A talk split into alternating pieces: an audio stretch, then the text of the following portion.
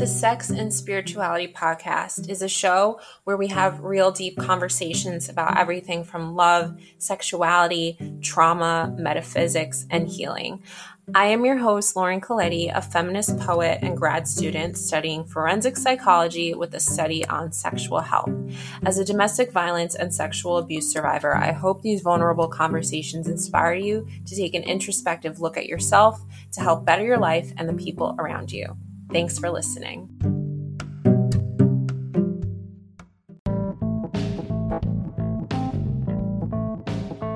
Hello, my beautiful friends. Welcome to Sex and Spirituality. I am your host, Lauren Colletti. Every time I do an intro to this podcast, I am always so tempted to call it Sex and Psychology because that was the OG start of it all. And I actually have a new title coming for y'all pretty soon, so stay tuned for that. How is everyone doing?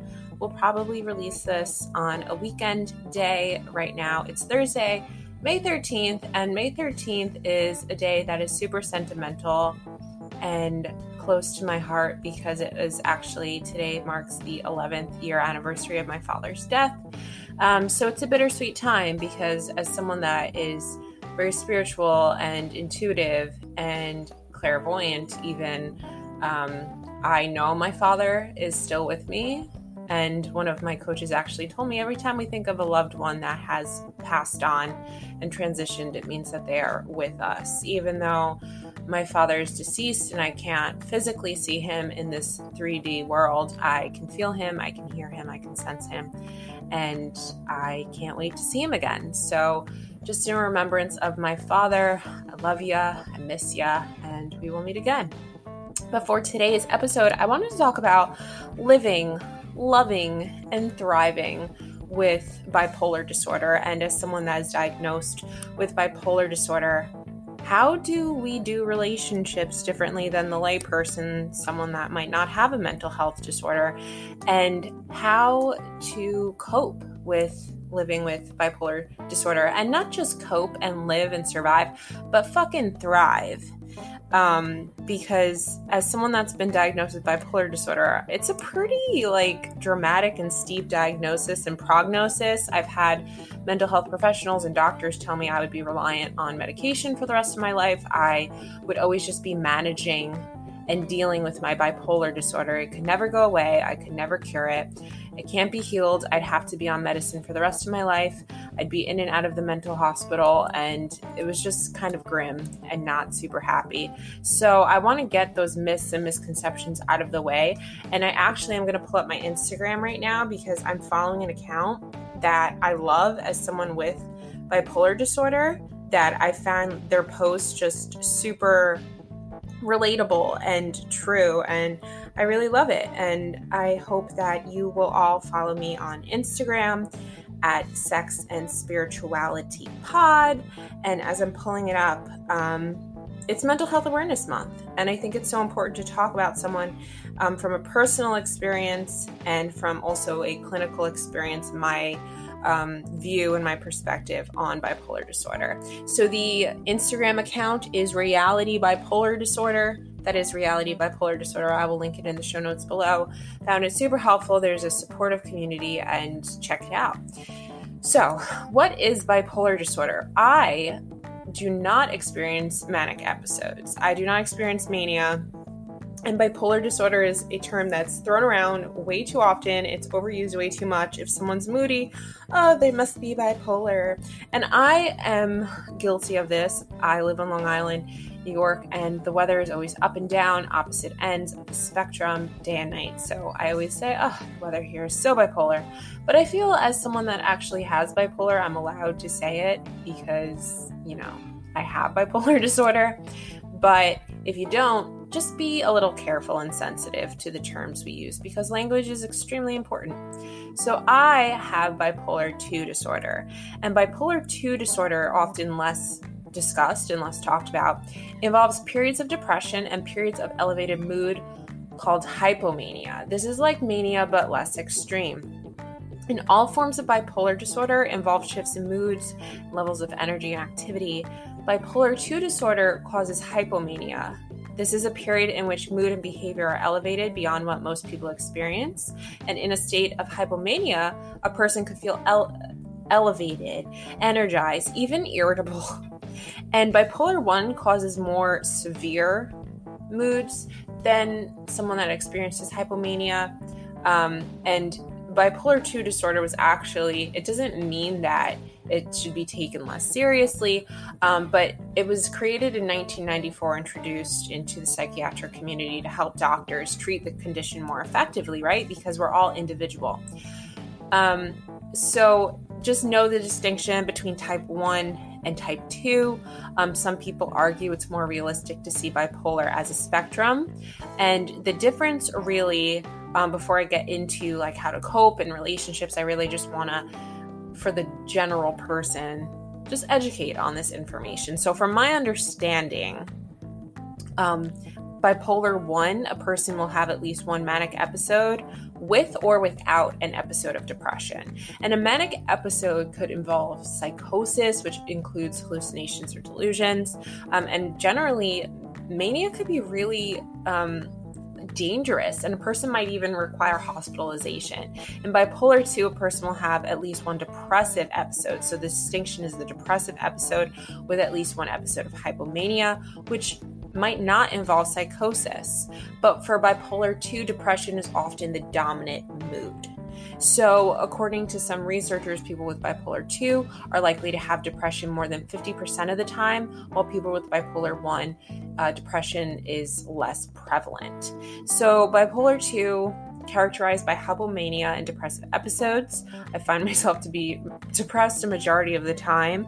However, you know, the severity and the duration of the episodes and symptoms can range widely from person to person. So, in a hypomanic episode, you can be more irritable, faster thoughts, get distracted more easily, engage in risky behavior. For me personally, this has been spending a lot of money, um, even having more energy, feeling more creative, sexually active drinking more alcohol, or doing drugs. And a person with hypomania might feel good. And mania could even seem appealing sometimes because it's like, why would I not want to feel all energized and confident rather than feeling suicidal? Um, but you might notice your behavior is unusual. And after that feeling good, there's a risk of a depressive episode to follow. So afterwards, you could be feeling empty, hopeless, low motivation, sleeping too much or too little. Your energy levels are shot. You can't focus. You feel worthless. Um, your weight changes, and you could have suicidal ideation. Um, and these symptoms tend to appear early in adulthood, but the disorder can develop in teens and adolescents, and this is where I found it um, creeping up. Honestly, I think this is when it was triggered for me. So, what causes bipolar disorder? Well, obviously, genetics play a role. Um, neurobiology, physiology, and anatomy, and certainly environmental factors. And bipolar disorder is more likely to develop in a person who has a close relative with it. Um, I'm not sure because I was adopted, but I'm pretty sure my mother and father both had mental health issues. And with that being said, it's the nature nurture chicken egg thing. Um, stress and traumatic events can definitely trigger someone that is predispositioned to bipolar disorder. So, anyone that does have bipolar disorder, please seek mental health treatment. Um, medication may or may not help you. I don't think someone is um, destined to be a slave to their medication for the rest of their life. However, I am not a doctor, so please see a doctor and get help. Do support groups, anything. Um, but typically, treatment for bipolar disorder is a combination of medication and psychotherapy. And I would never, ever suggest stopping your medication cold turkey, especially if you're feeling really good. It could be so tempting to stop, but this could be really dangerous. And um, you know, everyone's different in terms of medications and combinations and dosage, and it might take time to find the right one that works for you. Your doctor might need to adjust it, but um, find a trusted loved one that would be offered to help you know, gain insight and awareness and notice any mood changes. Um, for me personally, I've been on antidepressants, I've been on antipsychotics, mood stabilizers, um, and right now I am on one medication that I find pretty helpful. I would like to eventually get off of it um, just because a lot of medications used to treat bipolar, which are also used to treat schizophrenia. Um, they could cause tardive dyskinesia, they could cause epilepsy, they could cause Parkinson's disease over a long period of time, um, especially if you want to, are on a very high dosage. And this is not something I was told by my doctor. This is actually something I was taught in a physiology class in undergrad. And I looked into it, and research proved this to be true, um, which is quite scary. But the important part is that if you're not already, please get into counseling. Talking through your emotions and challenges associated with the disorder has definitely helped me um, to develop coping strategies, identify effective ways to manage stress, your triggers, and just psychoeducation too. Lifestyle changes, simple lifestyle changes can help you achieve a more stable mood and a deeper sense of well being, obviously, like exercise, diet, sleep sleep, journaling, self care, meditation. Um, and even supplements, you know, obviously talk to your doctor first because I know some supplements interact like St. John's wort um, or 5-HTP. Um, but it is essential if you have severe symptoms to please seek professional help. Um, while supplements can help you manage uh, your symptoms and prevent recurrences, you usually it's advised to use them alongside conventional treatment. Um, so the condition can be lifelong, my friends, um, but you're not doomed. I know this could seem so daunting and hopeless, um, but I've found it very manageable to live with. And, um, you know, for a while, I was like, what's the point if I'm going to be struggling with this the rest of my life? I might as well give up now. And unfortunately, a lot of people with bipolar disorder do have amongst the highest rates of suicidality um, and will often try to take their own lives. This is a very complex, serious condition that could affect many aspects of your life, but find the right treatment team could make all of the difference. And it is not hopeless. You're not a hopeless cause. So, how do we thrive, right? If we've been diagnosed with bipolar 1 or bipolar 2, we definitely have to find solutions and be proactive to implement the steps to live a satisfying life. So, one that involves managing our medications well, finding the right mixture cocktail for us. Two, therapy, therapy, therapy. I say this every single episode, no matter what it is essential. Also, knowing yourself. What are your early warning signs? Can you keep a mood log to keep track? Are you having trouble concentrating? Are you um, skimping on your self care? Are you not caring about your hygiene? Know your warning signs so that you could watch out for triggers to avert a potential relapse. If we pay attention to what happens before we start having problems, we can help to prevent them. And alongside of this comes with reducing our stress. Listen, go get a massage if you have to join a yoga studio um, do what you have to do to deal with and decrease your levels of stress or anxiety which for me I find very triggering. Um, and this, when we're feeling stressed, we can tend to engage in risky behavior. People with bipolar 2 disorder experience hypomania and depression. And during hypomania, although we might be enjoying life more than usual, we can tend to engage in risky behavior. Um, so we have to talk to our loved ones about what this might look like to get feedback um, so that we avoid any harm to ourselves and others. Um, have an emergency plan in case something goes very wrong. Um, and take care of your overall physical health, get social support. These basic things, they might seem basic and generic, but they are that way because they are the foundations, they are true. And one of the most important parts for me has been learning to navigate and seek guidance around my relationships in dealing with bipolar disorder. And the shifts in mood associated with this disorder obviously can cause extreme changes in behavior. So, when experiencing these episodes, it's generally like, you know, very opposite ends of the spectrum. When you're dealing with mania or hypomania, you can have unusual amounts of energy, insomnia, while on the other end, you might seem very tired and sad and not want to go out. So, the major shifts in mood can make communicating and socializing, not just romantically, but as a whole, very difficult. Um, and they tend to take a toll on relationships, especially romantic ones, right? So, when you have bipolar disorder, you might already be familiar with the impact that the condition has had on your romantic relationships. And if you're dating, you might feel very nervous about starting a new relationship and finding the right time to tell your partner that you have been diagnosed, right? While these concerns are extremely understandable, it's so important to keep in mind you can have a healthy romantic relationships, right? And for the best chance of success, you have to communicate openly while following your treatment plan. So, obviously, disclose when you feel safe and the timing feels right, and it's appropriate to do so, perhaps not on a first date, um, but tell your partner about your diagnosis. No, you are not your diagnosis. Your diagnosis, although might be part of your identity, it does not define you. And do this before you make a long term commitment, right? Describe to your partner what they can expect when you're experiencing a mood shift. It's also helpful to tell them what you usually do to manage your moods. This way, your partner won't be surprised when you experience, if you experience an episode, right? They could even help you get through it. Also, stick with your treatment plan. This can help to reduce relationship stress, to minimize your symptoms, and reduce the severity of your moods. And talk um, to your partner about your treatment plan so they can help you keep on track. Number three, keep an open line of communication. Tell your partner when you feel a mood shift so they're not alarmed by a sudden change in your demeanor. Also, be open to them um, to tell them when they notice your mood is different. Maybe you guys can have a code word. Um, because often things are so apparent to others, but we can be oblivious to us, right? Because it seems so natural. So just be honest. If you're having an episode or struggling, don't hesitate to tell your partner and ask for help when you need it, right?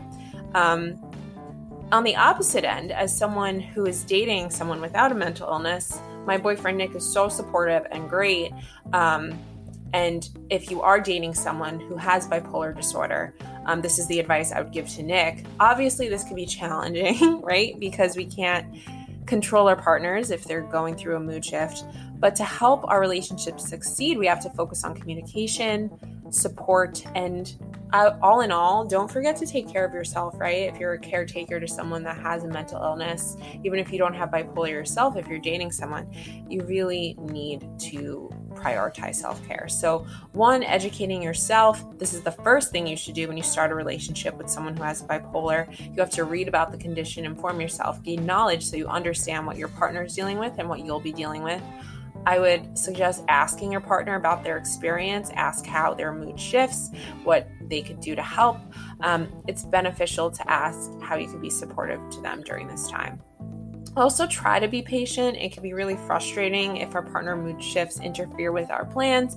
Um, and when times get tough, which they most likely will, take a deep breath and remember that it's not your partner that's causing the frustration, it is their condition, right? We have so much sympathy for people that have heart disease or diabetes. Oh, you have to take your medication every night. But when it comes to mental illness, there still is a stigma and stereotype surrounding it.